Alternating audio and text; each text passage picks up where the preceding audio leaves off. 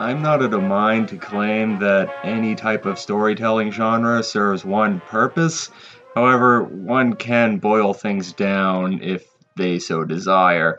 For example, for horror, you could say that that is a medium in which we confront and sometimes ridicule the baser fears of our own nature. With that in mind, science fiction is often a vehicle for us to comment on the present-day world, sometimes with the veil of plausible deniability. This allows a lot of science fiction products from the distant past to serve as a sort of time capsule for the psyche of the era that produced it, which is true for film in general, but particularly speculative science fiction. Case in point, Forbidden Planet, uh, arguably the most ambitious American science fiction film made at that point. Uh, however, it is also very reflective of the values of nineteen fifty-six when it was made. Uh, for this episode, we're going to be breaking down this film, comparing it to its famous Shakespearean predecessor, and just going into all of the various foibles that went into it. My name is Ryan. This is a real deep dive. And I'm Rachel, back once again. Yes, yes, she just had her COVID test back, and she is in the clear, so... Yeah. Yeah, here's this episode. And uh, this Be is... in the same room again. Yeah, this is your uh, first viewing of Forbidden Planet, right? Yes. Um, the only things that I knew about Forbidden Planet was, A, Leslie Nielsen was in it, and B, it was about the Tempest. And part of my brain, just through pop cultural osmosis, kept getting it confused with Barbarella. Yeah, if you're thinking of retro sci-fi kitsch, almost all of the imagery that immediately leaps to mind came from Forbidden Planet and fed into Barbarella and also Star Trek, but we will be talking about that later. I was also going to think of Zardoz, too. You know, uh, Sean Connery and his, you know, mankini. I have had an internal debate over whether or not to feature Zardoz on this show. Do it! All, that's the only thing I know about is that there's some really cringy dialogue, and you get to see just how hairy Sean Connery really is. It is a lot of perpetual seventies nudity, but that's another episode. Yes, back to Forbidden Planet. All right, plot of this film. It takes place in the twenty-third century and focuses on the starship C fifty-seven D reaching the distant planet of Altair four. Its mission is to learn about an expedition sent there twenty years earlier. Doctor Edward Morbius contacts the ship and warns them about the dangers of landing, but Commander John J. Adams ignores him. Adams, alongside Lieutenant Jerry Farman and Doc Ostrow, are met by Robbie the Robot, whom you fell in love with the instant you saw him. Um, yes. I mean, I also, I love robots anyway. You know, I almost always cheer for the robot, and Robbie, he's just this, he looks like my family's composter. He's large, he's top-heavy, he has little dinky arms and round, beady legs. And he like clicks and whirls and lights up and he makes alcohol. He wants people to have a good time. What's not to love about him? And it always made me angry when people were mean to him. He's a little uh, butler guy, just wiggles around whenever he walks. Anyways, with this transport, he escorts them to Morbius's home. Morbius informs them about how every other member of the expedition had been killed by a planetary force that he describes very vaguely. Their ship, dubbed the Bellerophon, was vaporized as the remaining survivors attempted to escape. Only Morbius, his wife, who died later of natural causes, and daughter Altera were immune to the Phantom. Morbius offers to help prepare Adams for his departure, hint, hint, nudge, nudge, leave now, but he uh, Adams needs further instructions from Earth and has to set up this big rigging in order to do communication over the various light years. Later on, Adams finds Farman attempting to seduce the very naive Alta. She is what the uh, pop culture detective refers to as born sexy yesterday. Yeah, even though she is, like, what, nineteen, twenty years old, she's still very naive in the ways of men. And, of course, they meant to make a bunch of, uh, oh, look at you, uh, a whole spaceship full of horny men. Look at you walking around in those skirts. Looks like someone wants to take advantage of you. Which I was like...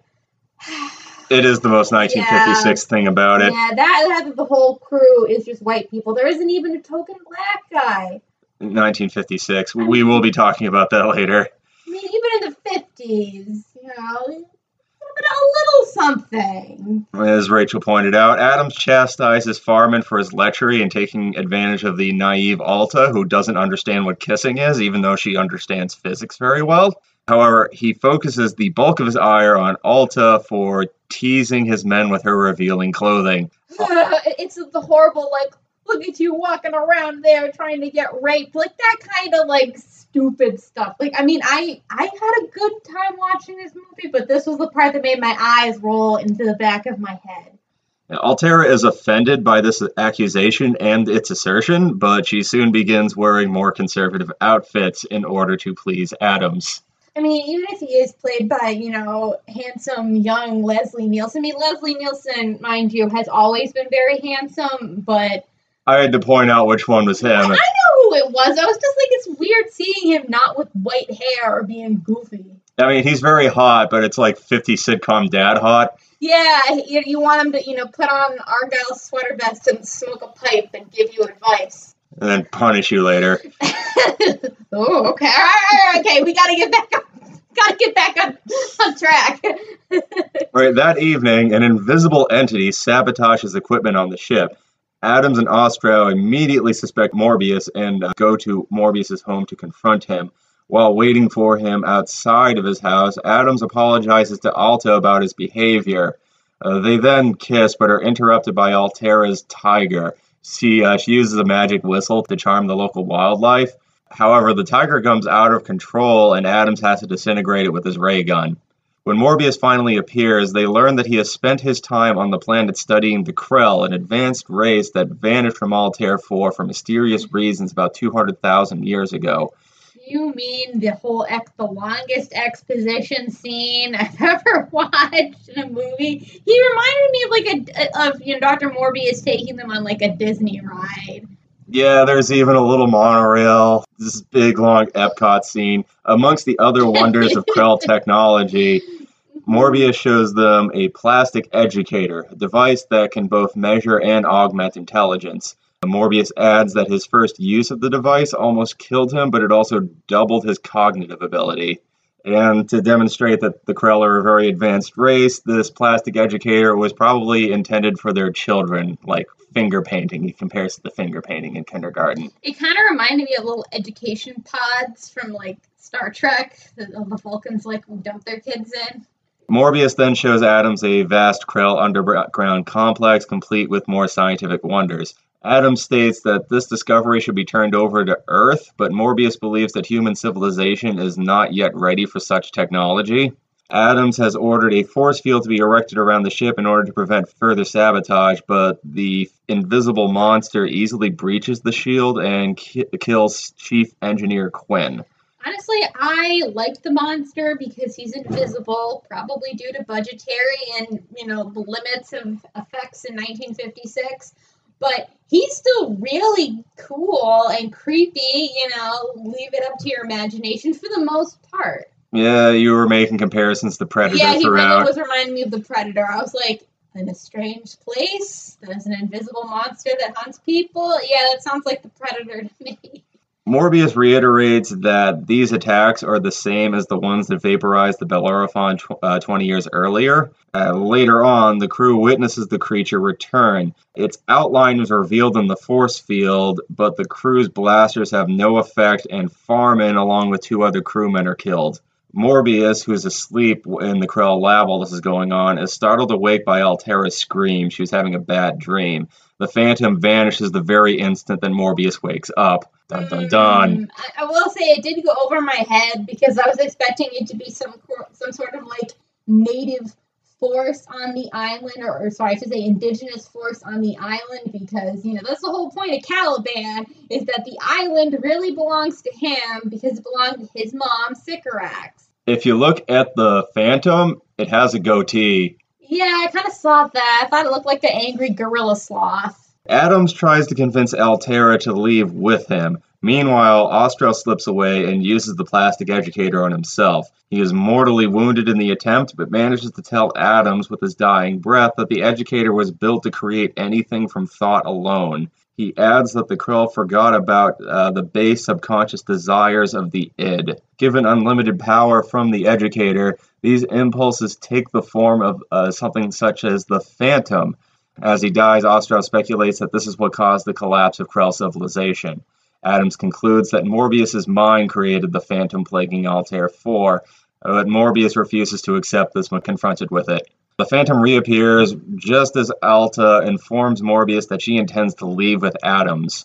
Robbie is ordered to stop the phantom, but recognizing it as an extension of his master's psyche, the robot breaks down. Finally, thankfully non-fatally, because I was like, no, not Robbie the Robot! He eventually accepts the truth while hunkered down in the Krell bunker. Morbius then confronts the phantom and is slain in the conflict. As he dies, Morbius instructs Adams to flip a few dials, which winds up being a self-destruct me- mechanism that'll destroy the planet. In twenty-four hours, so it's, you know, not as dramatic as, you know, other self-destructs. Yeah, it gives them time to escape, you know, because, you know, his daughter's with them. Mm-hmm. After they escape, both with Alta and Robbie. Yay! I was like, yay, they brought Robbie with them! Adams attempts to comfort Altera by reminding her that a million years from now, the human race will get to the Krell's level of intellect, and her father's tragedy will remind them that we are, after all, not God. The end.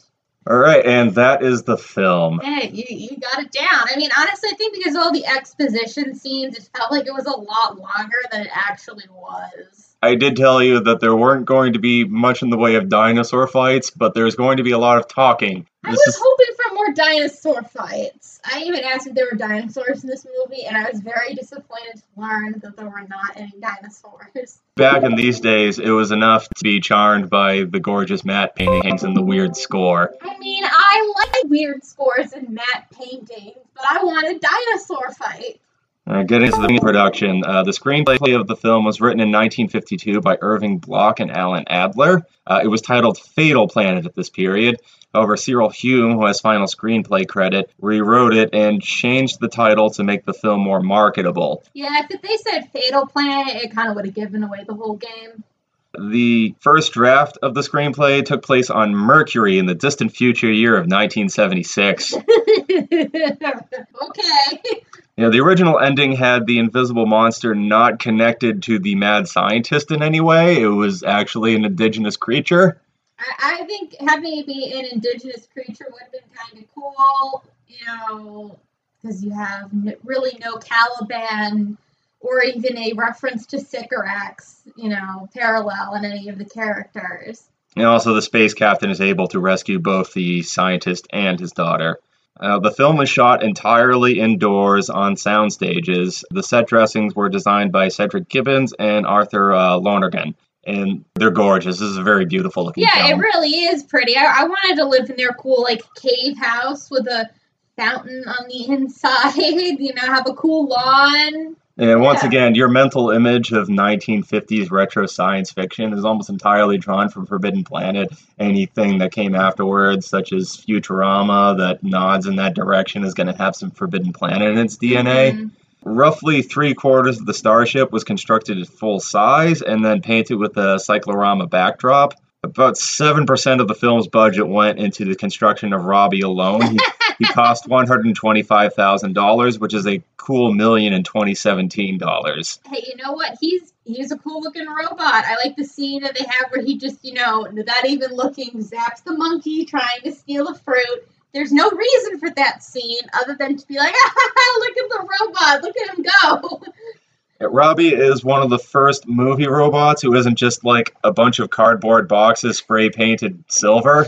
Uh, and, and he's possibly the first movie robot to have a distinct personality. I mean, what about the, the Metropolis robot lady? Her personality is slutty and evil. Uh, yeah, I'm uh, being an ugly American again. The first American movie robot to have a distinct personality. Uh, I guess. Uh, the animated sequences, the laser beams and whatnot, were uh, supervised by Joshua Meador, who was on loan to M G M by Disney.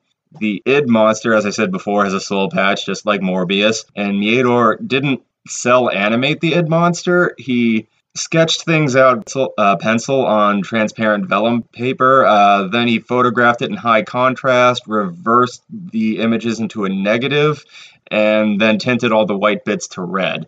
and it looks super cool. Yeah, he is a really cool monster. I mean, I always am really fond of, you know, old-timey, you know, movie monsters. I used to watch, you know, old Harryhausen movies with my dad as a kid, and those were always really fun, especially, you know, the fighting the skeletons. Isn't that Jason and the Argonauts, or is that a different one? That is Jason and the Argonauts. Hey, okay. Yeah, if you're into old school D I Y handmade special effects, Forbidden Planet has that in aplomb.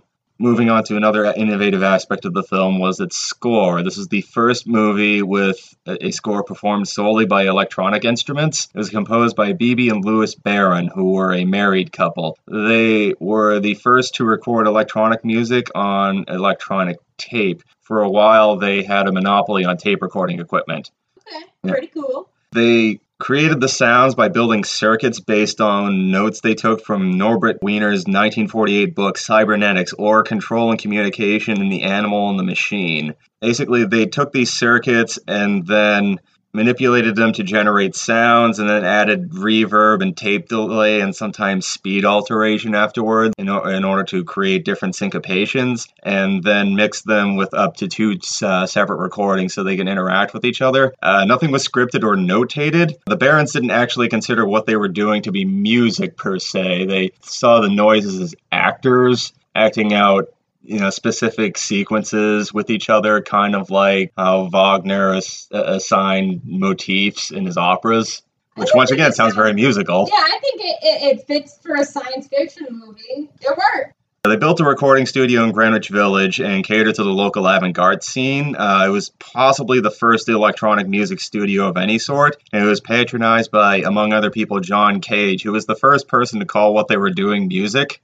However, this didn't pay them very well, so they soon approached Hollywood because they needed some money, and Hollywood had begun experimenting with electronic musical devices in their scores. Uh, Bernard Herrmann had used the theremin in The Day the Earth Stood Still, and they thought, oh, we could get in on that. Uh, they did some short films, and then after they had built up something of a reputation, approached M G M asking if there were any science fiction films they could work on. Uh, M G M initially wanted them to do only twenty minutes of sound effects for Forbidden Planet, and have uh, Harry Parch do a more traditional score for the rest of the film, but after listening to what they had, they asked them to do the entire rest of the movie. Uh, the the music stunned audiences, particularly the scene where the spaceship lands on Altair four. It caused everyone to break out into spontaneous applause. Hey, it's pretty cool for something made in the fifties. And it has this analog vibe to it that uh, digital recording didn't, so it, it feels warm, even though it's very bloop bleep. Yeah. And once again, you could argue that it isn't music, but because it's so atonal and it doesn't have any kind of set meter or beat to it, there's no time signatures or what anything else. What is it even called in the opening credits? It was like electronic tones by... Yeah, the Barons were not in the musicians union, which caused a lot of issues because Hollywood is a union town. So M G M was forced to refer to the soundtrack as electronic tonalities, and a lot of musicians who worked on Hollywood scoring found electronic music to be threatening to what they were doing, which they were entirely right to be suspicious. That ended up replacing a lot of what they did. But the Barons never scored another film because of that. Oh, that's too bad. Although they, they, they kept producing work, uh, particularly in the artsy-fartsy scene, and uh, they continued to collaborate even though they got divorced. All right, well, it worked. All right, let's talk about the cast of the film. First, Walter Pidgeon is Doctor Morbius. See, I, I knew who Walter Pidgeon was because a kids' show I used to watch had an actual pigeon puppet named Walter, and I didn't get it, but my mom was like, he's this actor. And this was like late nineties, early two thousands. He does have a lot of presence in this film. Like everything else, it's very throwback, old-timey, golden age Hollywood, old school, but within that particular idiom, I think he shines very well. He makes a convincing mad scientist. Yeah, Leslie Nielsen uh, is John J. Adams, and... Is this the second Leslie Nielsen movie we've done? We did Airplane. Yes, we did do Airplane. Once again, Nielsen is much, much younger than modern people are accustomed to seeing him as. Doesn't have white hair. Yeah, he's maybe twenty-seven. He is very ageless, though. Yeah, he's almost completely unrecognizable until he has that goofy grin on his face, and then you're like, oh, there he is. Yeah, and he says, like, kind of the same voice. especially later on after he loosens up a bit and he's on the planet on the while and he starts cozying up to Alta. Speaking of which, Anne Francis is Alta. She's just there to be, you know, your pretty lady. She really doesn't have a personality. She's there so the movie isn't a complete sausage fest. I do think that the bits where she's sexually naive and she wants to explore biology in practice rather than theory are very charmingly performed by her. Yeah, although I think the funniest, well, what we thought was a sex joke is when Robbie the Robot says that he was off giving himself an oil job. I mean, it probably wasn't written to be that way, but we were laughing. I do like the bit where Farman keeps kissing her, and she's just like, am I supposed to feel something? Yeah, I feel stimulated. Yeah, I'm not feeling stimulated. Can you do it again? Yeah, I mean, it, it, and, and mind you, it's the fifties. I wasn't expecting it to get dirty, but I was still like, uh, maybe you should have picked another word. All right, the film got mostly positive reviews. All the contemporary comments I got were it being, you know, funny, weird, imaginative, thoughtful. They thought it was visually stunning. They thought gadgets were nifty. It was also very profitable for M G M. It cost about uh, a little under two million dollars. It made a profit of about two hundred ten thousand dollars. I don't know what that is in modern dollars, but they were happy with it. Okay, I was like, I, I, I could do the math, but let's, let's not.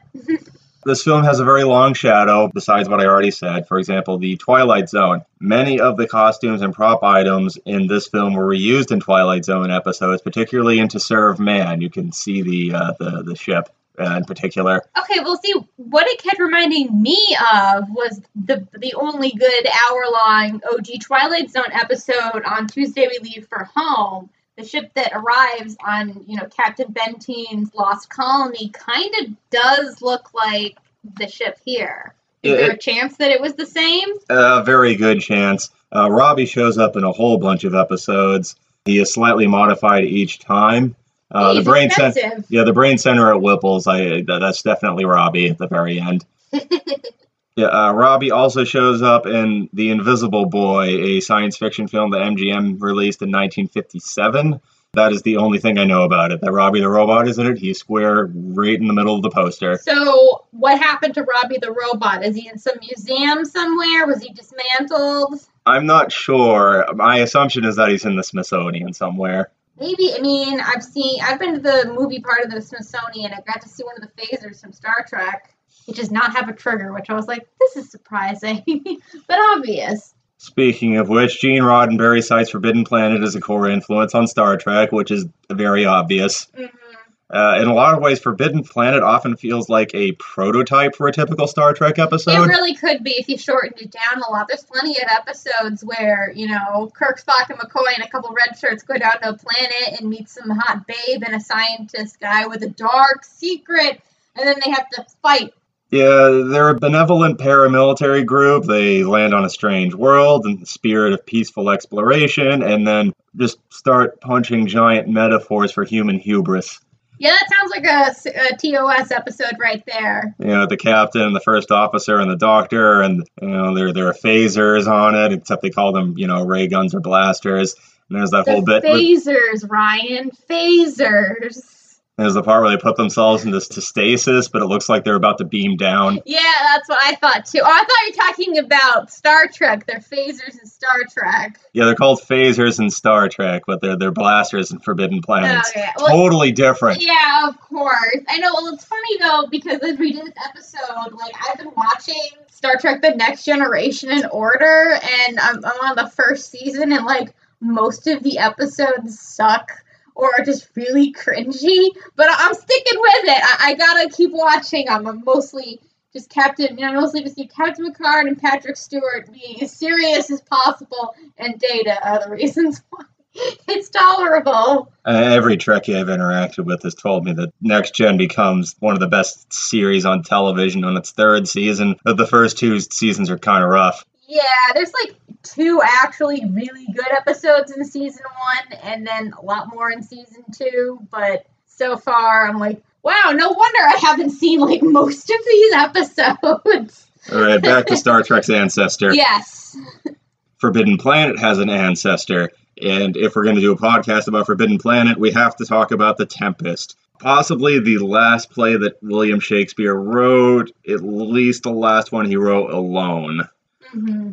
most people, when they bring up Forbidden Planet, mention that it is a very loose remake of The Tempest, which, emphasis on loose. Yeah, very loose. You can find Tempest there if you're looking for it, but not necessarily. Yeah, I wouldn't have been like, oh yeah, this is The Tempest if you hadn't told me. For instance, Prospero is the focus on in The Tempest, whereas with Forbidden Planet, it is with the people who land on the mysterious uh, island. Not only that, that Morbius doesn't want the crew to land, whereas with Prospero, that is entirely within his designs. And Morbius has no connection with Adams. They're strangers when they meet, whereas Prospero is very closely tied to the people that he forces to shipwreck on the island. Yeah. And at the end of it, Morbius does renounce his own hubris and renounces magic, scare quotes. It's actually science fiction elevated to the point of bullshit fiction where it might as well be magic. Uh, however, Prospero can be redeemed and set free by the audience's applause. Morbius does not get that advantage. Nope. Yeah, Prospero casts his staff into the sea and goes back to civilization. And Morbius just blows up everything with him on it because he's all about the drama. He probably he, doesn't want anyone else to find it. He doesn't think that mankind is fit to have this destructive technology, which we will be talking about in the thematic undercurrents of this film. The next two analogs are pretty obvious. Adams is clearly Ferdinand, whereas Alta is Miranda, uh, up to and including the fact that, you know, she was raised alone, knowing no other man besides her father, and is a bit sexually naive. The Tempest isn't particularly great on gender roles either. No, not really. I mean, at least there's Ariel, who really doesn't have a gender because they, he, she is made of air. Like Robbie. Yeah. Uh, there's a bit of an argument over oh, yeah. who Robbie's analog is supposed to be. Is is he supposed to be Ariel? Is, is he supposed to be Caliban? He's, he's an Ariel for sure. Yeah, I, I'm leaning towards Ariel, with maybe the Id monster being Caliban. Yeah. However, Robbie does hook up that cook with that Kentucky bourbon, possibly unwittingly and naive of what the bourbon's purpose is, but he still does, which is very Caliban of him. Yeah, but what's also that scene in the beginning where they ask Robbie if he's a man, and he's just like, he doesn't have, he just says, he says he doesn't have a gender. Yeah, he's like, that question is meaningless to me. Yeah, yeah. They're like, non-binary icon, Robbie the Robot. Yeah, I mean, back to, like, you're trying to gender robots. Like, there's even a couple lines in Star Trek where Data's like, I'm anatomically male. Although he's like, it doesn't mean anything, really. Too bad they don't explore that, because it's like the eighties and the nineties. The next one's, you know, stretching it out a bit. Who is Farman? It's supposed to be uh, Stefano or Trinculo, as uh, Trinculo, the, uh, the the ship cook who wants the bourbon. Uh, uh, who probably, cares? Probably, because isn't he kind of an idiot in the play? Granted, I haven't read it in years. Yeah, I read it recently, and in anticipation for this episode, is like, there are a lot of stupid drunks that could be the cook, so... Yeah, I mean, it's a Shakespeare play. You have to have, you know, the clown and the dick jokes. And when people bring up the Tempest's uh, own themes, a lot of people bring it up with uh, Shakespeare's struggles as a writer. You know, a lot of it, it's possibly his last play, and the idea of Prospero renouncing magic at the end might be seen as a metaphor for Shakespeare giving up on writing, which, I don't know. Other people try to say that the Tempest is about colonialism, because Prospero lands on this island and just usurps power away from the indigenous natives, which you had already brought up. Yeah, uh, honestly, that's how I've always been. I've always been reading The Tempest, especially, you know, as a, you know, more socially aware person. I mean, my first exposure to The Tempest is that my sister and I's middle names are both from the play. Mine's Miranda and Lydia's is Ariel. I don't think my parents did it on purpose because my middle name was decided on the ride to the hospital, but. You know, I, I think that you have to talk about the colonialist issues in there, and a lot more modern day productions of The Tempest will kind of lean into that and make Caliban more sympathetic. Same thing with Sycorax. Like, there is a, um, a sci-fi writer website for Black and Indigenous authors, and it's called Sycorax's Daughters. Yeah, getting back to Forbidden Planet, I don't think that it is overtly trying to be about colonialism. Oh, God, no, yeah. Yeah, because we are at the height of the Cold War, at the height of American exceptionalism as a propaganda a- effort. I think we're taking a hard left turn into it now, for better or for worse. I'm going with worse, but yeah. Forbidden Planet is definitely about nuclear paranoia, because every American science fiction film produced during the nineteen fifties is about nuclear paranoia yes. in some capacity. This genre is very conducive towards it, because you could pontificate about the evils of the nuclear arms race without being accused of having communist sympathies, because you're veiling it behind the plausible deniability of robots and space monsters. Yeah, sort of like how Arthur Miller can be like, it's about Puritans! Yeah! And that comes in really thickly during the lots and lots and lots of exposition where Morbius is talking about how the human race is toying about with destructive forces that can ruin it, and it doesn't understand it, and is not responsible enough to use it properly. Yeah, that sounds like, you know, the Cold War and nuclear powers. Well, it, it goes into that fear of playing God that, you know, Mary Shelley included in Frankenstein, which is sometimes seen as the beginning of science fiction, although you could see a lot of predecessors before Frankenstein, but that's the one that kind of set the dominoes going onto modern science fiction. So Forbidden Planet does have some Frankenstein in its D N A alongside The Tempest. Mm-hmm. Uh, yeah, once again, you know, science fiction is a medium to speculate, prophesize, and comment on pre- present-day society. Uh, this one does it with a very gentle, watered-down approach to uh, denuclearization, as I mentioned before. And also, this is M G M. They were the biggest movie studio on the face of the planet, and they were dumping a lot of money into this. Granted, not a whole lot, because science fiction films were not considered big audience pictures. This is still the era of the big-budget movie musical. The major dance sequence of, of An American in Paris cost exactly the same as the entirety of Forbidden Planet's budget, and that is fifteen no minutes. No shit! I mean, that doesn't surprise me at all.